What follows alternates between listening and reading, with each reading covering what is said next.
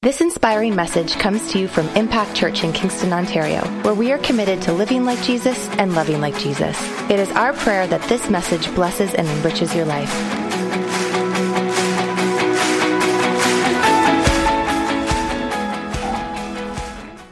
Let's just pray, and then I'm going to get uh, into the message this morning. Father, we thank you that you have an incredibly generous heart.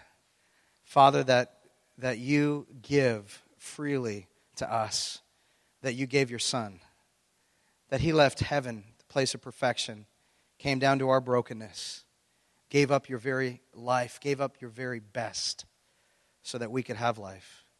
Father, we thank you, Lord, that what is absolutely wrapped up in the very DNA of your heart is a spirit of generosity. So, Father, I pray this morning that you would help me to stir up and inspire people this morning to see beyond themselves to see the potential of a church that is generous, to see the potential of a church that can impact a city. Father, to see the potential of a church, Lord, that has nothing hindering it, nothing holding it back. But Lord, that we could touch every sphere and every opportunity. Father, I pray, Lord, for the days that when we have a, a need that's presented or we have a situation that is presented to us, Father, that we would never turn them away, but well, Lord, we would meet every need that comes. Father, we pray for that opportunity. We give you praise in Jesus' name. And everyone said, Amen. Amen. For those that are coming to the open house next Sunday, I'm going to give you a sneak preview on one of our values that we're going to talk about. But number six on our, our list of nine values is giving generously. We believe in this spirit called generosity. How many um, love being the recipient of someone's generosity? How many are a little less excited to be the one giving it? It's like Christmas. You can always tell who's, who's got the spirit of selfishness and the spirit of generosity. In our house, it's. Uh, it's pretty easy to tell very quickly because one of them, I won't say who, who's sitting on the front row beside her mother right now, um, but that person will just, she doesn't even care about her own stuff. She doesn't even care about opening her own present. She just wants to see everyone else get everything else. And whenever someone else is smiling, she just lights up. Like, it's so awesome to see. And it's your turn. Oh, don't worry about me. Just have everyone else pick it. We'll just watch. And she finally gets to hers, usually near the end. But she has a spirit of generosity just before we moved to Kingston, uh, we went to this live nativity scene. How many have ever been a drive through live nativity scene? Okay, some of yeah, I was with you. that was awesome. Yeah, that's cool. I remember. Um, and uh, there's this one church in Courtice, Ontario called Charles Road Free Methodist Church. And they literally, for years upon years upon years, they would have a live nativity scene that would take up their entire back property. And you would drive through it. So you would pull your windows down because there was music playing, there was some narration that was playing, and everything was live. So the, the people were live, there was live actors, and they were going through the scenes of the first Christmas. And of course, at the end, you get to the, the stable with the baby and all that stuff. But they had live animals too that like to leave a lot of things around after their path, and, and you know, he had to make sure he didn't drive in it all.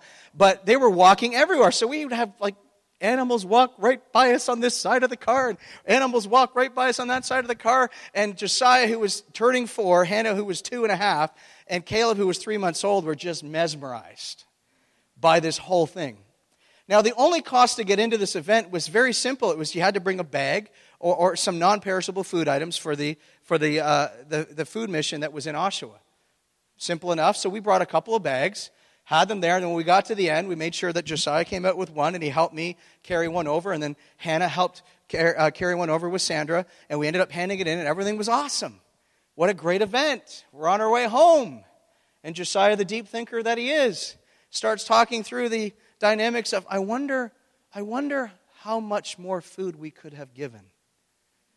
So we get home, Josiah goes right to the pantry, opens up the pantry doors, three and a half years old, opens up the pantry doors, looks at it, and says, uh, Mom, Dad, can, can you guys come here? Sure. There's a lot more food in our pantry. I went, Yeah, let's give it all. So, guess what we did? We found every garbage bag we could. We got all the little you know, bags from No Frills or all the thrills from No Frills that we used to get back in Oshawa. And we would pack up those bags and we, would, we went back. We literally cleaned out our pantry.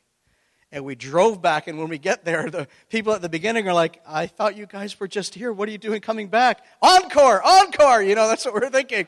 And we got to the end, I said, No, our son, our three and a half year old son, Josiah, has something that he'd like to tell you. And so he goes up to them, three and a half years of age, as cute as he was. and says, uh, We recognize that, that there's people that have a greater need than we do. And so we cleaned out our pantry, and here's all of our food. Here you go. And I'll tell you something there's no greater joy, not just as a pastor, but as a father, than to see those principles that mom and dad live by get into your kids. It has been 17 years of the most epic adventure called generosity that we have lived. I, I could have you for a month straight telling you stories of all of the most incredible things that God has done through, like, through opportunities for us to give and then the ways that God has blessed back. It's been off the charts. I don't know if you guys have ever seen our, our silver Toyota Sienna that's out there in the parking lot. We did not pay a penny for that van. Not a penny. Somebody had a dream one night, and they were a part of our church many years ago, and they had a dream, and they said, In this dream, the Lord told me to give $1,000 for every year that I've been in Kingston. They've been in Kingston 15 years. I said, Go give them that check. Guess what the, the van cost? 15 grand to the penny. God knows what He's doing. Now, that's a big thing. We've seen other things. But I want to say to you this, or this morning that God is a generous God. It's in His heart, it's who He is.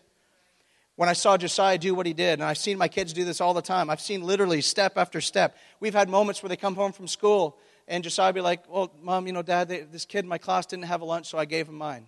I'm kind of hungry. Can I eat? Like, it's all good, Josiah. That's the best thing you did, man. You did, you did awesome. What is it about that? There's a spirit of generosity that is in the very DNA of heaven that God wants to get into us. Amen?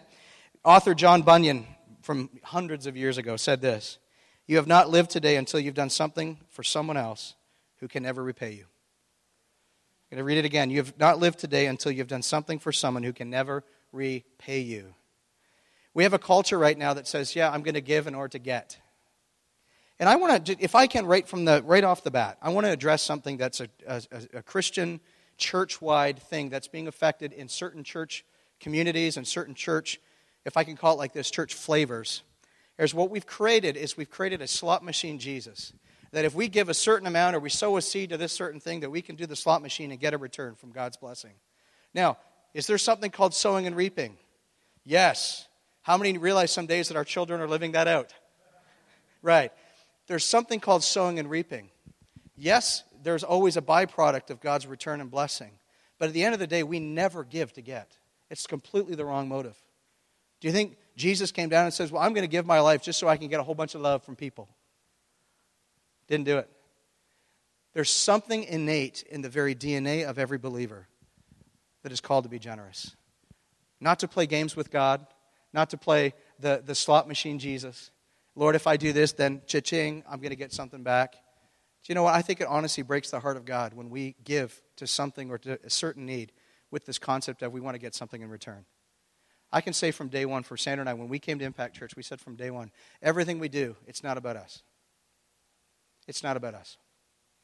If there's anything connected to Cameron and Sandra Jeffs or Impact Church or anybody in here, guess what it says? It says that the focus needs to be on them.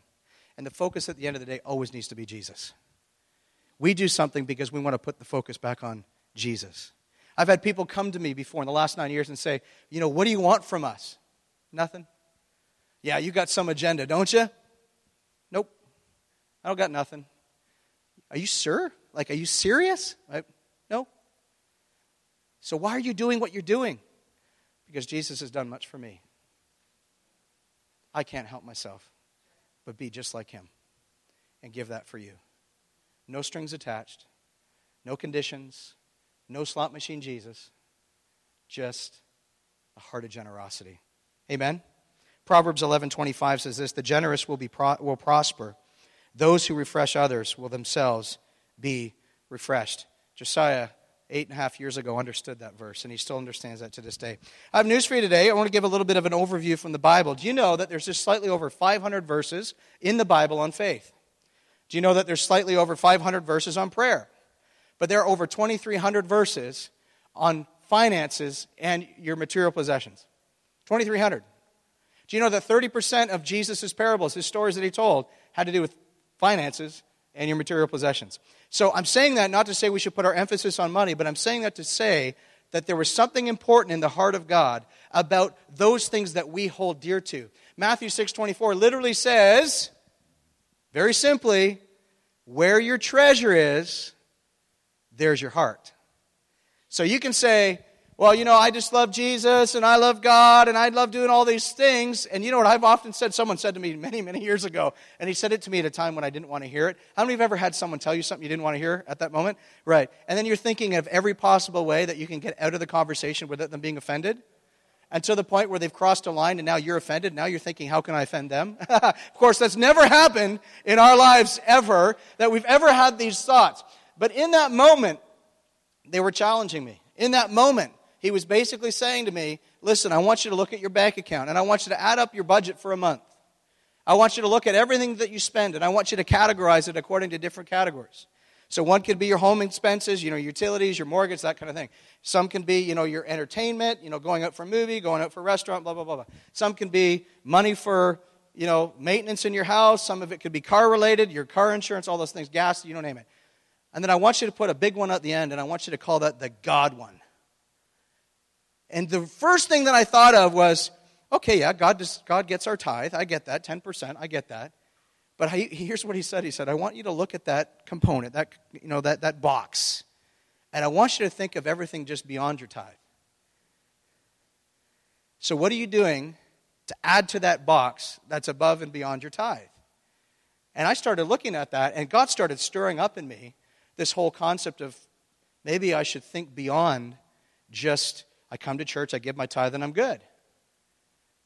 How many know that whenever God comes to you and deals with you about your finances, um, let's just be honest this morning, we rarely ever want to hear it.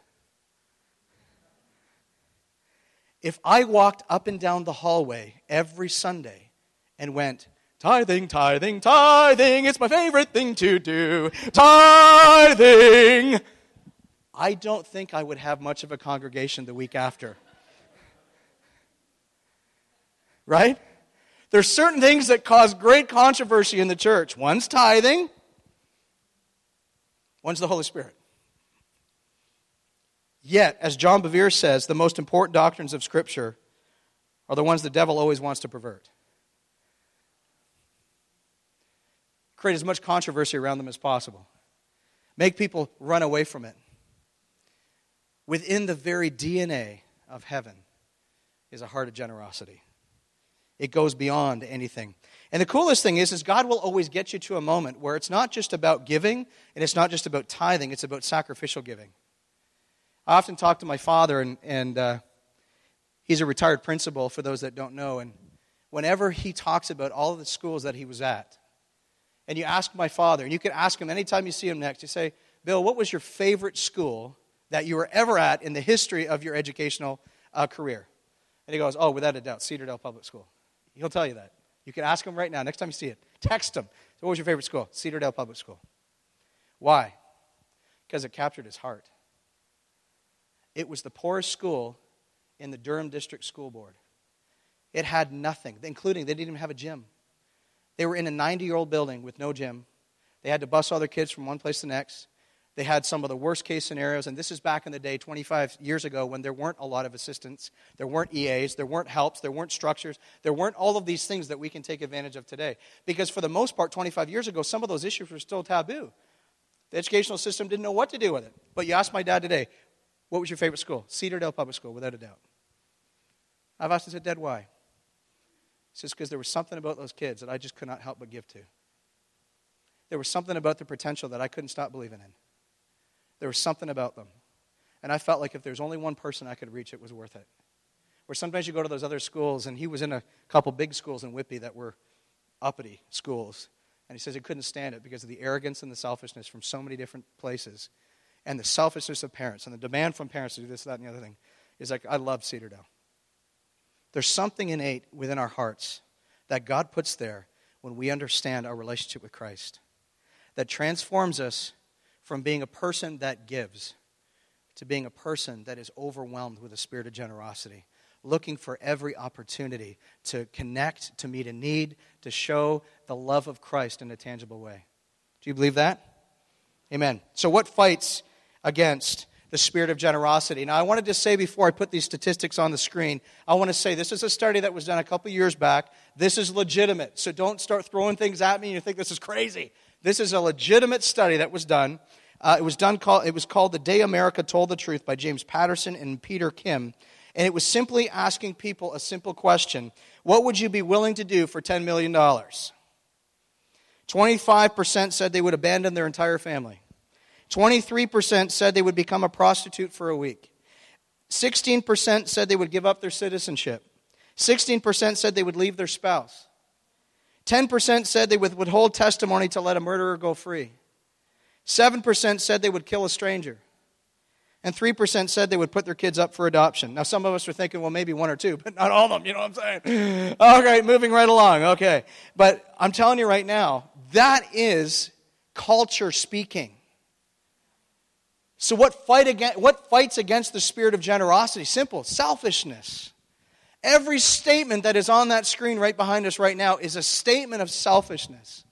A statement of if I get something that I want, I'm willing to let go of all of my own personal values and convictions and principles in order to get something that I feel like I deserve. $10 million. Funniest thing is, probably most of these people will spend through that $10 million in less than two weeks trying to keep up with the Joneses. The Joneses are people they don't even like. Right? And where does it get them? Nowhere. G.K. Chesterton, a famous theologian, said this Among the rich, you will never find a really generous man, even by accident. They may give their money away, but they will never give themselves away. They are egotistic, uh, egotistical, secretive, dry as old bones. To be smart enough to get all that money, you must be dull enough to want it. I love that. Brilliance.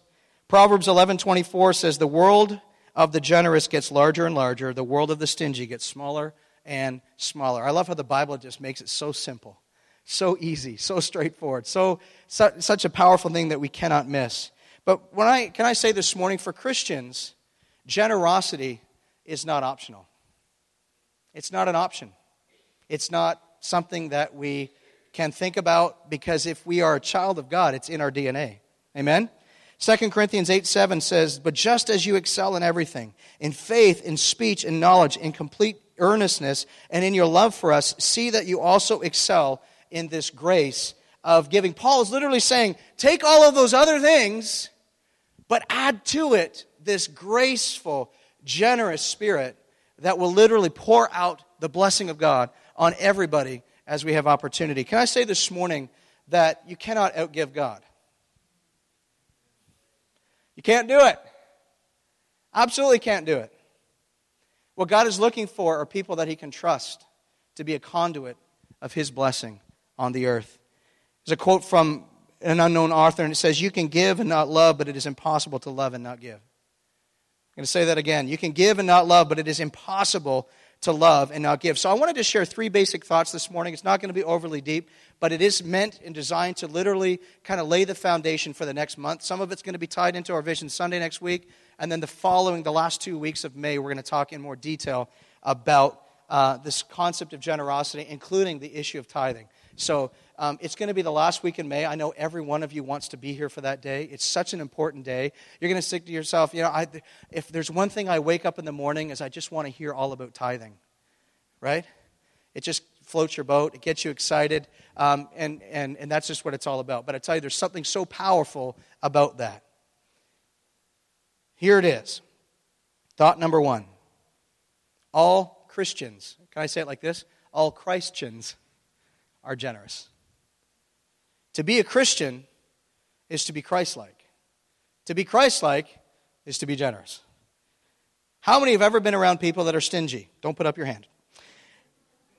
How many ever felt the warm and fuzzy of the Holy Spirit when you're around them? No, exactly. I can honestly say this. You know who, you know who inspires me? People that are generous. I get around them, I hear their stories, I see what they do, and I just want to be like them. I'm like, how can I be like that? That's awesome. I just want to keep giving and giving and giving and giving. But we are children of a generous God. Amen? Simply put, if we are in Christ, if we are like Christ, then we will be generous. Can I just give you a little bit of a simple biblical overview of the generosity of God Himself. Let's look at Romans 10 12, and you can follow on the screen behind me. It says this talking about the Jews and the Gentiles. It says they have the same Lord, God, who gives generously to all who call on Him. 2 Corinthians 8 9 says, You know the generous grace of our Lord Jesus Christ. The generous grace. How many have ever received the grace of God and are thankful that we are not where we should be, but we're where He wants us to be because of His grace and His goodness? Amen? Amen. Titus chapter 3, verse 6, it says, He generously poured out the Spirit upon us through Jesus Christ. I'm so glad that, that God pours out His Spirit without measure. He just blesses and pours Him out so that we have the ability to do what we cannot do in the natural. James chapter 4, verse 6 says, And He gives grace generously. Again, hitting home on that concept of grace. Psalm 100, verse 5, it says, For God is sheer beauty, all generous in love, loyal always and forever. How many are thankful for the loyalty of God in the midst of our struggles? And last but not least, Psalm 130, verses 7 and 8 in the Message Bible, it says this O Israel, wait and watch for God. With God's arrival comes love. With God's arrival comes generous redemption. Wow. Generous redemption. No doubt about it, he'll redeem Israel, buy back Israel from captivity to sin. Amen? Can I say this this morning? And this is something that I've realized in my life. The closer that I get to God, the more generous I become. So, if you want to do a really good litmus test on where you're at with your relationship with God, ask yourself how much do you have your hands on what he, He's given you and how easy it is to give it away. Because if you like your hands all on it, uh, I would question how far you've gone in understanding the love of God. Not that you don't understand it, not that you haven't experienced it, but there's something about going to that level of, as what the Bible describes as us being stewards. How many know that if someone uh, you know, lends you your vehicle, because say your vehicle's in the shop and they lend your vehicle for, for a, say, a month because they're just so kind and generous and they can operate on a, uh, they have two cars, they're using one, they're lending you the other one. How many know at the end of the day, when you give them the vehicle back and you come up to them and said, You know, I just wanted to let you know, like, I am such a generous person and such an amazing Christian because I'm giving you your vehicle back.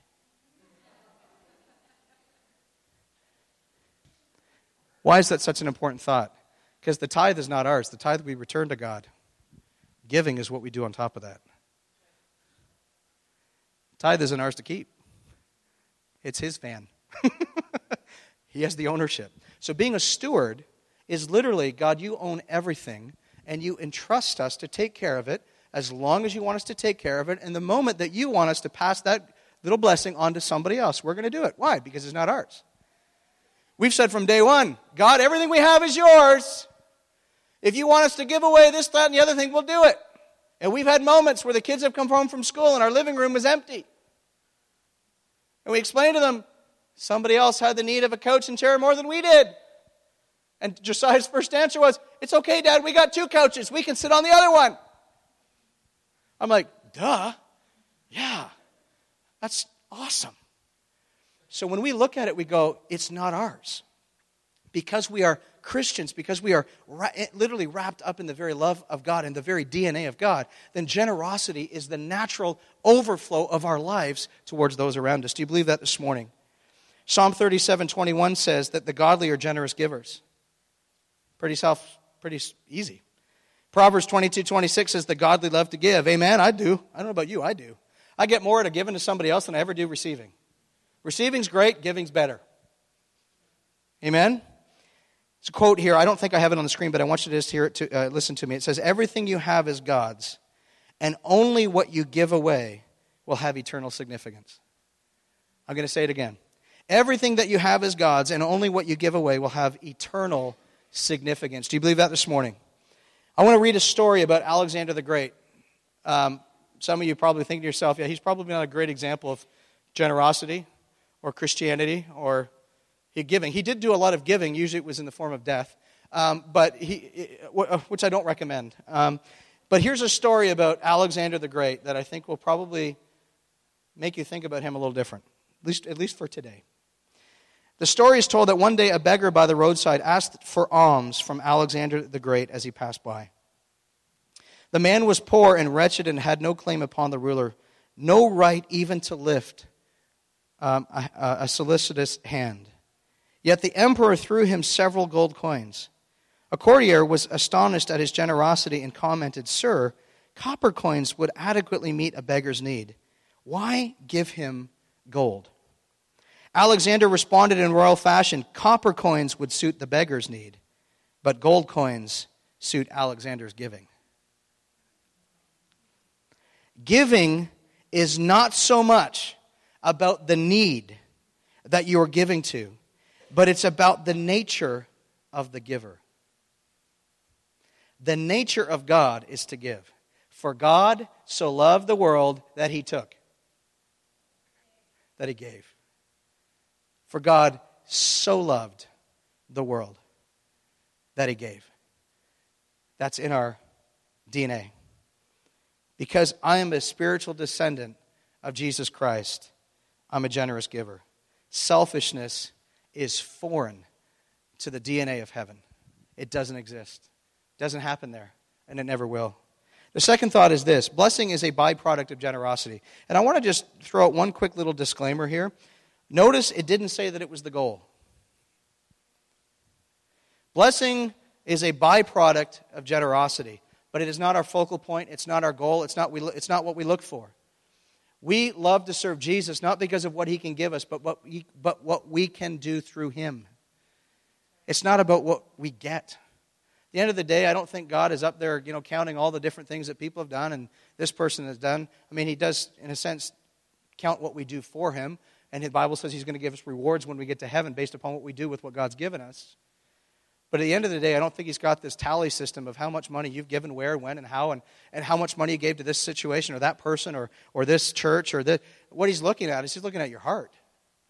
He's saying, is, is that spirit of generosity wrapped up within your heart. I'm going to read a verse that we've already read, but I'm going to back up one verse just to give it a little bit more context. It's Proverbs 11, 24 to 25. And it says this One man gives freely, yet gains even more. Another withholds unduly, but comes to poverty. A generous man will prosper. He who refreshes others will himself be refreshed. How many think that sounds like a pretty good idea? Amen? So I want to I want to just say something to give it a little bit of a scientific context here so that we can relate to it on earth. Do you know that it is not possible to create an empty hole? Because nature won't allow it. The moment you create an empty hole by digging something up, air automatically fills it. Something automatically fills it. So, generosity is the same thing with us when it comes to giving. Generosity creates a vacuum into which God flows and has to fill.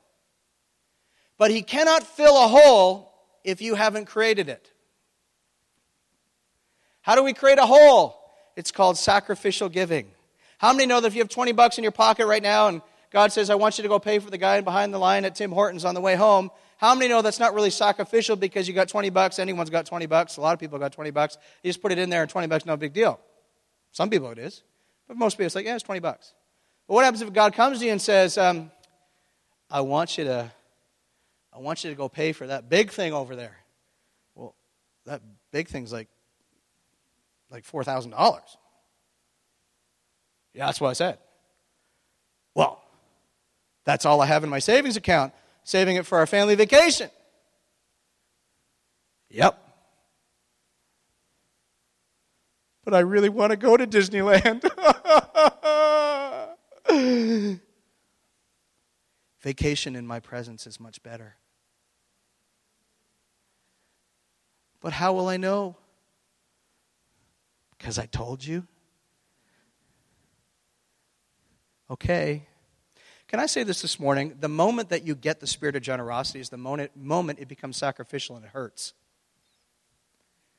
The moment something hurts is the moment that you, ha- you know that God's got your heart, right? The moment it if it doesn't hurt, you won't, you won't have that. You'll just, you'll give here and there, little bits here and there, but you will never understand sacrificial giving until God gets your heart. Years ago, I struggled with this. Really struggle with it. And, and I always process through, well, God, I know I've got some resources and I could probably help that person, but I just don't, I don't want to. Come on, sometimes we just got to be honest. That's exactly what we're thinking, but we're just trying to be too godly in church to ever admit it. Well, don't you give it to them? I don't want to, God. Leave me alone. Get behind me, God. And we look at him, we go, I don't understand. Lord, why are you bugging me? Well, I thought you said you wanted to serve me and live for me. Yeah, but in the context that I'm comfortable. And then I honestly believe in that moment that I had a Jedi Force dream and God came in the form of Yoda. Do or do not, there is no try. And in that moment, I came from the dark side of the Force to the light. And I did something crazy. This is going back about 23, 24 years ago. And in a succession of about three months, I did three insane things that I still to this day don't know exactly what I was overtaken by and did, including giving away my car and a bunch of other things. And I was like, God, what are you doing? And then it was almost like He said, I'm going to invite you to the greatest epic adventure called generosity that you could ever be on. So I'm telling you right now, take Sandra and I out to the keg sometime this week and give us about three or four hours specifically at the keg. The anointing only falls there. And, um, and when I'm sitting there and eating that medium well. Oh, yes, Lord, with the sauteed mushrooms and the garlic mashed potatoes. Yes, Lord, I love you. When I'm sitting down, I can tell you all these incredible stories about what God has done with somebody that's been so captivated by a spirit of generosity that never, nothing ever holds us back. Our kids get upset at us when we don't give enough that week. Well, why didn't we do that, Dad? Um, and then you got nothing to come up with because I'm the pastor. You know, um, um, um, um, well, we were busy saving the world, honey. We were just busy saving the world that day. You know, one, we had to focus one thing at a time. I'm a male. I can only do one thing at a time, honey. Maybe tomorrow we'll have that opportunity. Maybe. But something overtakes you. And something gets you to this edge where you realize you're about ready to fall off a cliff. Because God's saying, no, no, no, I don't want you to give the 20 bucks. No, that person has a need. That need is $2,000. You have that in your savings account. Yes, you want to go on a vacation. Give it away. But God. And he goes, if you create a hole, I'll fill it.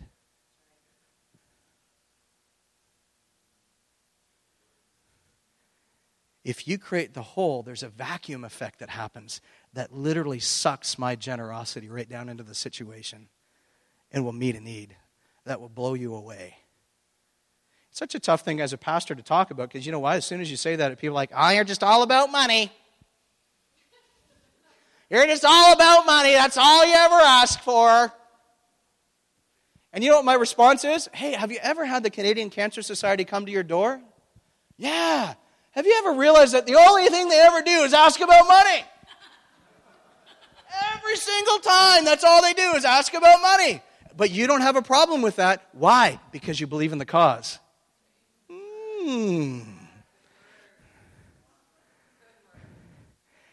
I believe in the cause of the kingdom. Woo!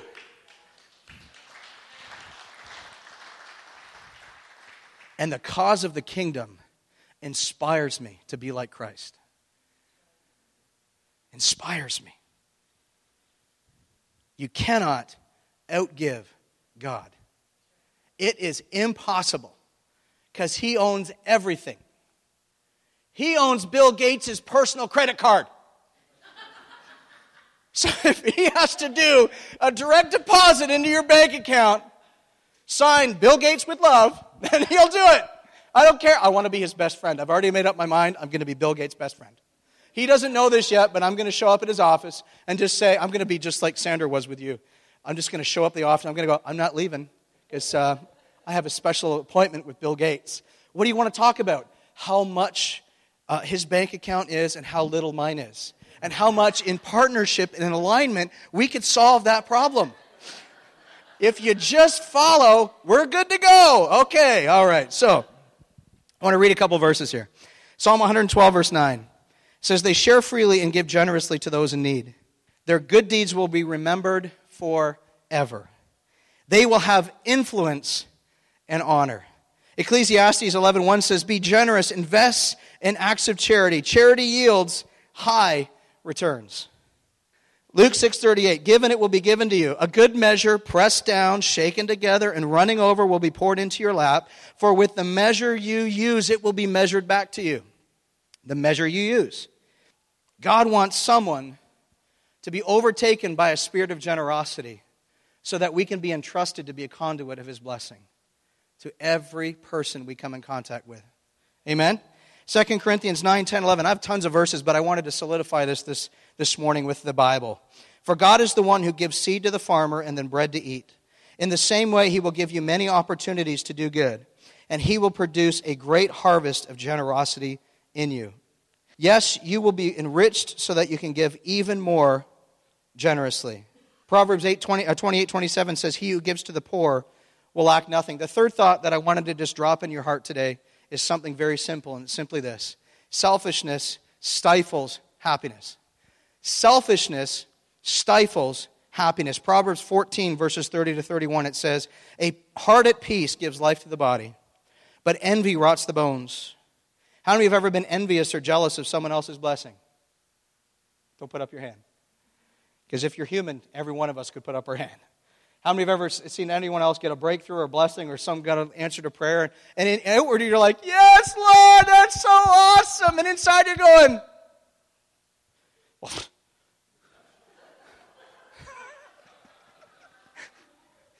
Lord, I'm going to just get out my journal book and show you all the things that I've done for you for the last 53 and a half years. You don't care about me. That is the conclusion. I am not a good, good son because you're not a good, good father. We think it in those moments when all humanity hits us and all of those ungodly thoughts hit us, we go, Well, I deserve that. How do I know? I was a professional at that when I was younger. I was always looking at people going, Well, why did God bless them? Like, what did they do? And then I could just see God's face from heaven going, Well, not much because you don't do nothing.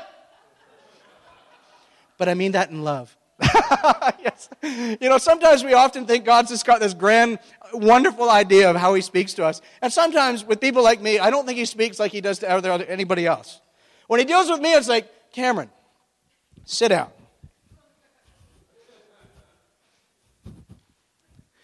How many times have we been through this?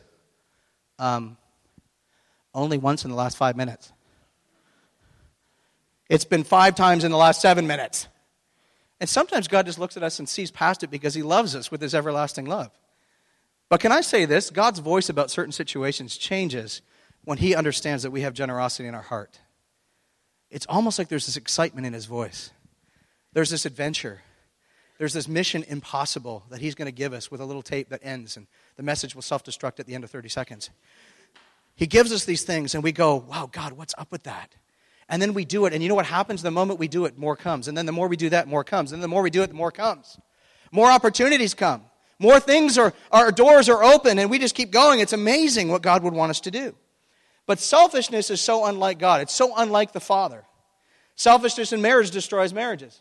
Selfishness in our finances make us all about ourselves. Selfishness in our talent and our treasure totally transforms our lives and makes us ultimately a very self-centered and arrogant person.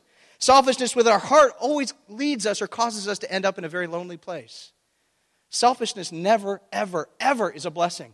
Generosity always is. There's never a bad moment in generosity, it's always good. I want to read an illustration that really emphasizes this thought. How many know that culture is something that we can't get away from? We understand that we can look at our news feeds on our phone. We can turn the TV on. We can talk to people that we know, our neighbors, coworkers, all the nine yards. And we know that, that there's a spirit of selfishness that's absolutely wrapped up in our culture right now that is, is, is teaching a pervasive message about how to look after yourself, how to have your own rights. It's amazing how God starts the journey with uh, us as Christians and says, Deny yourself, take up your cross, follow me. Nowhere does it say, do what you want, have your rights, do what you want, have your rights, and then life will be perfect. It says, deny yourself. Step one, take up your cross. Usually not an easy thing to do. Step two, Three, follow him. How many have ever realized that the road of fellowship is difficult at times? Right. Okay, we're good. We're tracking here. I want to read an illustration, then I want to come in for a close. There's a missionary that was down in uh, uh, literally ministering to the Mazatec Indians in southwest Mexico. Her name was Eunice Pike. And there's an interesting story I just want to read you this morning. It says, During this time, she has discovered some interesting things about these beautiful people. For instance, the people seldom wish someone well. Not only that, they are hesitant to teach one another or to share the gospel with each other. If asked, Who taught you to bake bread? the village baker always answers, I just know. Meaning that he has acquired the knowledge without anyone's help.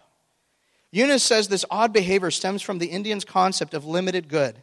They believe that there's only so much good, so much knowledge, so much love to go around. To teach another means, uh, to teach another means you might drain yourself of knowledge. To love a second child means you have to love the first child less. To wish someone well, have a good day, means you have just given away some of your own happiness, which cannot be reacquired. And sadly, the majority of North American Christians act like that. Just like that. I can't give that away because, well, what'll be there for me? The moment you give it away, you create a hole, you create a vacuum, and God automatically fills it. Amen? G.K. Chesterton said this there are two ways to get enough one is to accumulate more and more, the other is to desire less. One is to accumulate more and more, one is to desire less. I don't think we have to desire less necessarily in the sense that we just need to desire Jesus more. That's what it's really about. 2 Corinthians 9:15 says, "Thank God for his son, a gift too wonderful for words." Another translation talks about this concept of being an indescribable gift. Isaiah 32 8, but generous people plan to do what is generous, and they stand firm in their generosity. Amen. Thank you for taking the time to listen to one of our messages from Impact Church. We hope and trust that this message encouraged you. If you want to find out more information about our church, check us out online at www.impactkingston.com.